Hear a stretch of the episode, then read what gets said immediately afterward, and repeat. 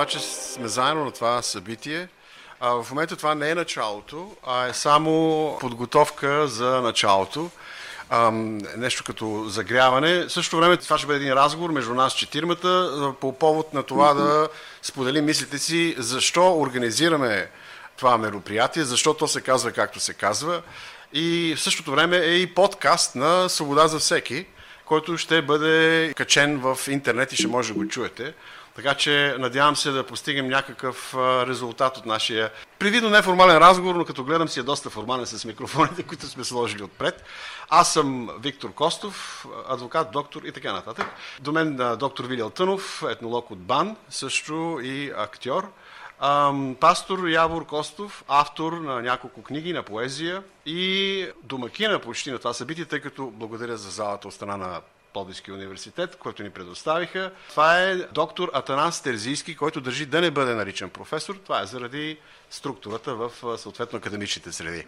Но за мен той ще е един професор. Ако тръгнем от английската и латинска терминология, професор означава някой, който изразява. Така че добре дошли на всички, добро утро и да започнем с нашия разговор. Разговор във връзка с събитието, което организираме то предизвика много голям интерес. Палитрата на интерес е в различни диапазони на начина по който се възприема това събитие. Затова е добре да започнем още с заглавието, с самата организация и да няма въпроси в хората защо го правим това нещо. Свободно и критично мислещо общество. Това е заглавието на нашата тематика. Може би да започнем от доктор Тезиски Наско, кажи за, за идеята и въобще как се зароди нашия разговор, който започнахме. Да, то всъщност това е сравнително стара идея, може би на две години. Миналата година не можахме да осъществим. Вече две години е стара идея, така ли? Да, мисля, че доста време.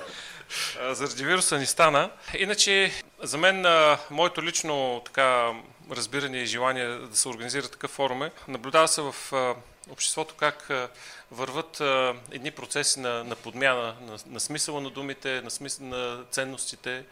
И тази подмяна засяга много различни области на човешкото познание. Нали? Като се започне от история, право, образование, здравеопазване, земеделие, всичко се променя и то се променя по някаква имагинерна визия и някак си в целият този стремеж да отидем на някакво по-добро място като общество, водени от социалните инженери. Гласа на, на разума, на традициите, на това, което векове и хилядолетия е работил сред хората, без да има нужда от ръководната роля на, на някой мъдрец.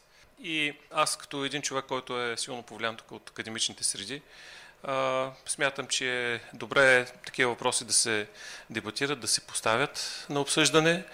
За съжаление в Пловдивския университет години наред се провалям в това да организираме дебат на различно мислещите хора, да седнем и да говорим всеки да си изложи тезите. Обикновенно тези обсъждания се правят на маса, когато седнем съвсем неформално, но това ни достига до обществото и в крайна сметка хората, които са от обществото, как се информират, откъде набавят те информация за своя мироглед? От журналисти които са силно повлияни в този, така да го наречем, мейнстрим. И така, накратко, мисля, че едно такова събитие ще бъде добро да се, да се а, аргументира и да се изяви а, альтернативният глас и съвсем в духа на плурализма на, на мненията и на академизма. Мисля, че едно такова събитие има място в университета и също съм много благодарен, че вие се отзовахте, защото от страна на свобода за всеки дойдоха много сериозни лектори, които днес ще ги видим. Аз очаквам с нетърпение да, да изслушам и изгледам цялото събитие. Да. И смяташ, че не трябва да има Министерство на истината? да. Революционна идея. Но, Яворе, е, кажи за тебе за твоето участие. А, аз съм дописник в Свобода за всеки и съм част от организацията, която участва в провеждането на това събитие. Според мен ключово, че го провеждаме в Пловдивския университет, имайки предвид, че университетите са място, където идеите, а идеите по принцип са това, което движи обществото. И университетът е едно от местата, където идеите придобиват живот. Защото идеите се свързват с младите хора, които по-късно се вливат в това общество и оказват въздействие върху него. Така че, за да има критично мислещо общество, ако приемем, че може да има критично мислещо общество, то то би трябвало да се формира на места като това. Последните години, може би последните десетилетия, виждаме, че университет са място, където либералните идеи най-вече оказват въздействие върху младите и ефекта го виждаме в обществото сега. И ефектът не е добър, тъй като имаме подмяна на ценности, имаме това, което виждаме днес като един, една абсолютна криза на, на човечеството, ако трябва да Добре, кажем, не мога да не те прекъсна тук. Аз съм на 100% съм съгласен с това, което казваш. Добре, но в същото време, а, като казваме либерални ценности, може би терминологията трябва да уточним, а, ние се притесняваме сега за либералните ценности. Ние не идваме ли от точно една такава система, университетска, комунистическа, тоталитарна, в която всъщност имаше ръководна роля на партията и нямаше абсолютно никаква академична свобода, имаше само някакво фарсово заявяване на академична свобода. Така че, когато казваш тази нова либералност, не е ли всъщност това нещо, което е контрапункт на предишния тоталитарен академичен ум? Не мисля, имайки предвид, че... Разбира се, въпрос да. ми е Да, разбира се, да.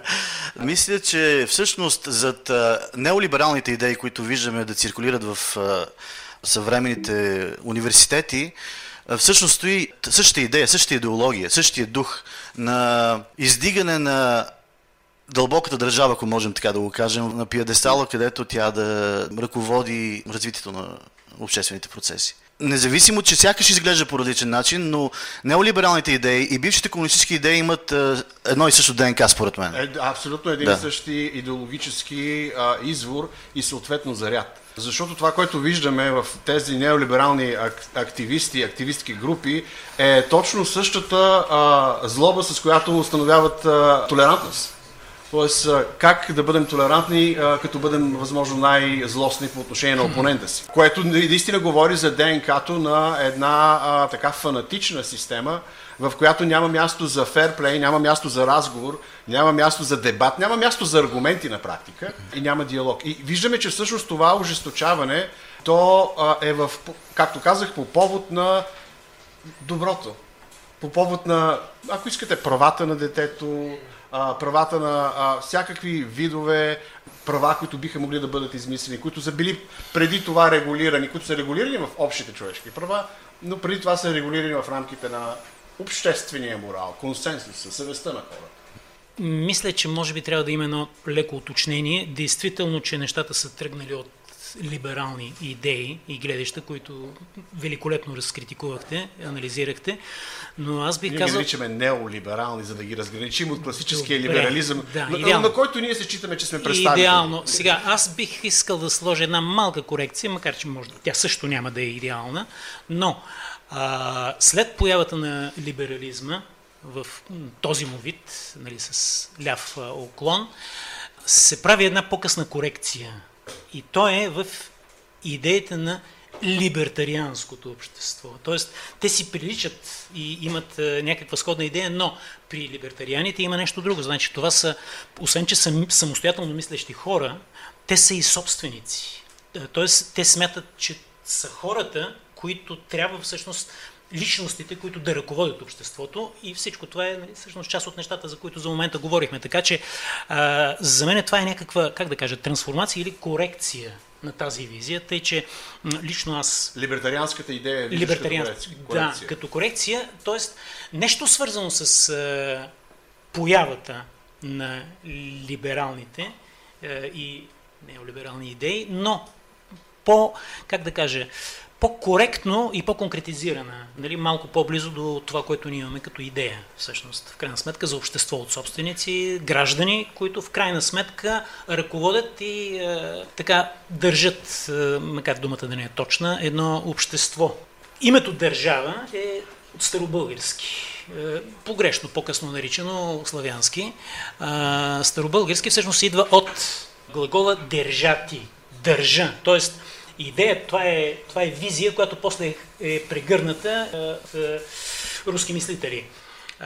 тоест, това е нещо, което някаква външна ръка и сила трябва да държи хората подобно на обречените в една бъчва, за да не се разпаднат. Докато по принцип либертарианските идеи и идеите на а, едно критично мислещо общество са съвсем различни. В това, че държава сама по себе си е фикция. Няма такова явление. Значи държавата, какво е държавата? Държавата сме всички ние. Гражданите, хората. Държавата които, това съм аз. Които е... Или както е казал Мусолини, гражданин се реализира единствено трансцендентно, че трансцендентна държава които я, които я съставляват. Да. А, така че... А... Извинявай да цитирам и Хегел. Държавата е Бог, който ходи по земята. Изключително интересна теза а, и много добре се получи така, идвайки насам. Аз не съм либертарианец, но съм съгласен, че либертарианството е махалото, на където трябва да се засили българското общество, говоряки за общество, за да може да излезе от корпоративния унес, от а, общностния унес на комунизма в който ние всички сме едно цяло и всички деца са наши деца. Не, всички деца не са наши деца. Децата са на майка и на баща им, които ги отглеждат и които се грижат за тях. И държавата, която е това корпоративно цяло, трябва да а, упражнява най-висшия респект към майката и бащата, които са родили тези деца. Докато в а, социализма и в а, този корпоративен, а, общностен вихър на а, утопично мислене на цялото общество нямаме индивиди. И затова либертарианството е някаква форма, в която да се възстанови достоинството на човека и то във формата на индивидуални права, на индивидуално съзнаване, на индивидуална отговорност. За съжаление, либертарианците, те отиват с махалото си в другата посока, в другата крайност, в която индивидуализма стига до такава степен, че всъщност ти до голяма степен не участваш в общество. И релативираш истината, релативираш факта, че ние затова сме сложили там общество, защото ние се реализираме чрез общество. Реално хората са индивидуалисти, колкото и да са индивидуалисти, имат нужда от общество, което да забележи техния индивидуализъм. Иначе как да си индивидуалист, ако никой не знае, че си индивидуалист? Как може да съществува такъв термин? Така че в тази връзка либертарианството е отиване на махалото в другата крайност, според мен обаче няма такава опасност в България да се стигне до крайност в индивидуалното либертарианство. Определено. Да, и това е заради инерцията от това корпоративно мислене, че всичко е наше, а моето си е мое. Има някаква форма на изродено либертарианство в българската култура, в което ти си саможив, не можеш да общуваш с другите, но това не е либертарианство. Това е резултат от едно корпоративно мислене, което потиска индивидуалната свобода, потиска индивидуалната мисъл, индивидуалната отговорност, респективно. И това, че всъщност едно общество, ние сме написали, това си взимам малко от лекциите, простете ми, но сега съм, така съм по, по наклонената плоско съм тръгнал. Ние сме писали свободно и критично мислещо общество. Обществото не е някаква медуза, ние не вярваме в един пантистичен ум, в който ние всички мислим еднакво или хармонично. Напротив, свободното и мислещо общество е възможно тогава, когато имаш свободни мислещи, критично мислещи индивидуални личности. И когато говорим за, за индивидуална свобода, а ние не можем да избегнем индивидуалната отговорност. Затова споменах преди малко какво правят а, новите идеолози, както ги беше нарекал един автор в труд, новите болшевики.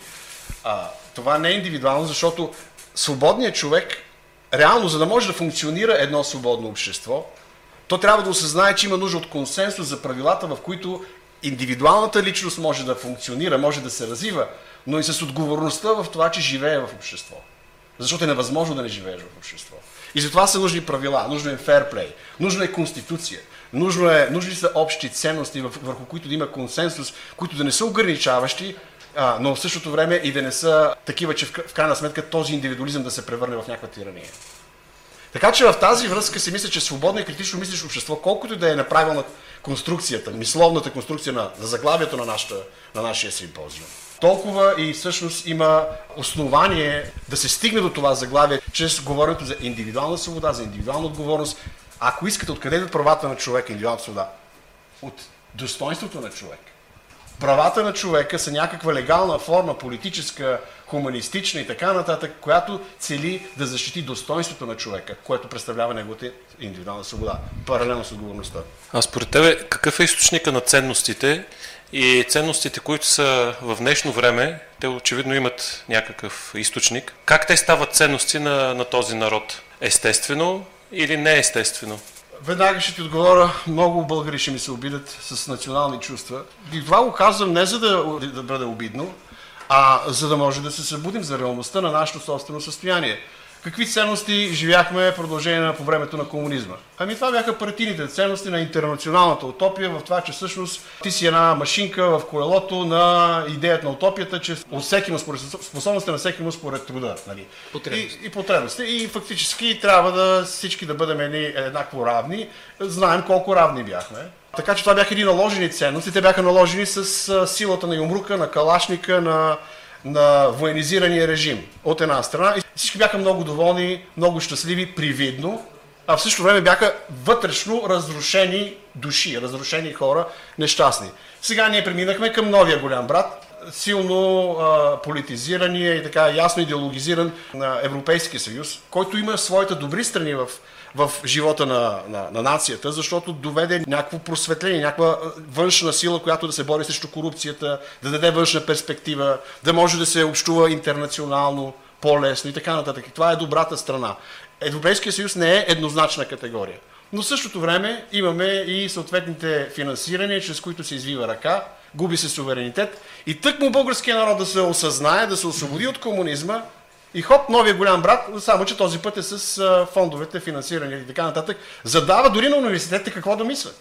Задава на преподавателите какви грантове да, да, да приемат и как могат да реализират научните си стремежи. Предполагам, че това не, не съм много далеч от истината, въпреки че не съм изцяло преподавател в професор и така нататък. Така че кой формира тези ценности? Ами ако това са силите, които формират тези ценности, Ами къде сме ние? Къде е нашето достоинство? Къде е нашата свобода? Къде е нашето критично и мислещо общество? Говорим за демокрация. Колко от българите знаят къде е локалния, местния офис на техния народен представител? Нито един. Искате ли да ви кажа? Защото те нямат офиси на местните неща. Защото като ги избереш, ще отидат в парламента и забравят, че има народ до следващите избори. Имаме ли наличие на свободно и демократично общество, което е другия термин на критично мислещо общество? А, нека да си отговорим сами, не искам да дам всички отговори. Може би най-голямото доказателство за всичко това, което току-що каза, е всъщност COVID ситуацията, в която се намираме. Значи тя показва колко слабо е едно подобно общество, т.е. то има своите слабости. При условие, че по някакъв начин някой нареди нещо, което дори е, не е добре изследване, не е добре анализирано, е, не може да се уточни происхода му какъв е, всъщност се оказва, че хващайки лостовете на властта, и способностите и там възможностите на мас-медиите, се оказва, че всъщност във времето, в което този така наречен коронавирус съществуваше, той беше един от най-слабите убийци. Ако започнеше нали, около преди няколко години, когато, беше, е, когато, когато се появи, е, той беше на едно от последните места света по смъртност. И някои или някои решиха, че това нещо ще стане новия фетиш, причинител да бъде затворен света, както и стана. И се оказа, че това става много лесно и в конкретния случай Европейския съюз или подобен тип общества може много лесно да бъде употребен, ако тази ръка го хване и започне да го ръководи. Като останаха само няколко държави, които казаха, не, ние няма да се съобразим с всичко това, защото този коронавирус, какъвто и да е той, той изобщо не е толкова страшен, има нещо много по-страшно от него. И това е економическия срив на държавата, от която се храни и съществува всеки един гражданин. В момента, в който затвориш държавата, край, ти си убил. И тук това е наистина много интересно, защото в един момент, заради страха от а, един вирус, който е неизследван, който имаше една така прогресия в установяването на неговото действие, някакси правителствата действаха панически и а, преди да има достатъчно факти, затвориха и ограничиха правата на хората, които са фундаментални права. Аз за първи път започнах да, да разбирам какво означава не само правото на свободно придвижване, а и правото на труд правото на труд, което е залегнало в Конституцията и винаги съм си казал какво значи право на труд. Това е социалистическо право. Не е социалистическо право, защото беше отнета и продължава да бъде отнета економическата независимост на отделния индивид. Когато отнемеш на човека правото да се идентифицира с плода на ръцете на труда си, на ума си и така нататък, ти на практика го лишаваш от достоинство, ти го лишаваш от човечност и ти го превръщаш точно в една управляема маса, която да се страхува и също време да не може да бъде критично мислещо общество. Правото на труд. Кога аз бих защитил правото на труд? Никога обаче те ми отвориха очите на практика. Защото човек има това право, а то му е отнето. И дори държавата, както каза ти, която държи и която контролира, няма нищо лошо да има управление, администрация, която да движи, да дава някаква форма на обществото. Но ние сме свикнали управника да управлява и нашите мисли, да управлява нашия живот. Сега, разбира се, иска да управлява и нашите тела, нарушавайки всякакви основни права на човек. С а, зелени паспорти тази сутрин имаше информация, че България става част от зелените паспорти, заедно с още 7 страни в Европейския съюз нали, и така нататък, което въвежда дискриминация, директна дискриминация на основа здравно състояние или желание въобще на това да, да допуснеш някакво посегателство върху тялото си или не и така нататък. И в един момент виждаш, че това, което ние, ние сме свикнали, кой ще управлява, да гласуваме за управниците, защото сме свикнали, че ам, утопията продължава, че управникът е този, който ще ни донесе спасение. И не мислим за факта, че ние имаме отговорност за това спасение. Ние имаме отговорност да застанем. Ние, не някой ще ни даде достоинство, ние имаме отговорност да осъзнаем собственото си достоинство. Източника на, на собствените си стремежи, желания, цел живот и така нататък. И за това, ако нямаш индивидуални хора, които индивидуално мислят за своето достоинство, за своята отговорност, ти ги превръщаш в управляема маса. Ти им отнемаш правото на труд, дори да са болни, правото на, на достъп до, до болницата заради нови а, регулации, правото на свободно придвижване, правото на изразяване на мисълта беше силно ограничено, не беше напълно отнето, правото на събрание беше отнето и в момента в много западни държави с сила бива ограничавано и така нататък. За това ще говорим днес. Свобода всеки.com, сваляйте подкаста, разпространявайте. Благодаря.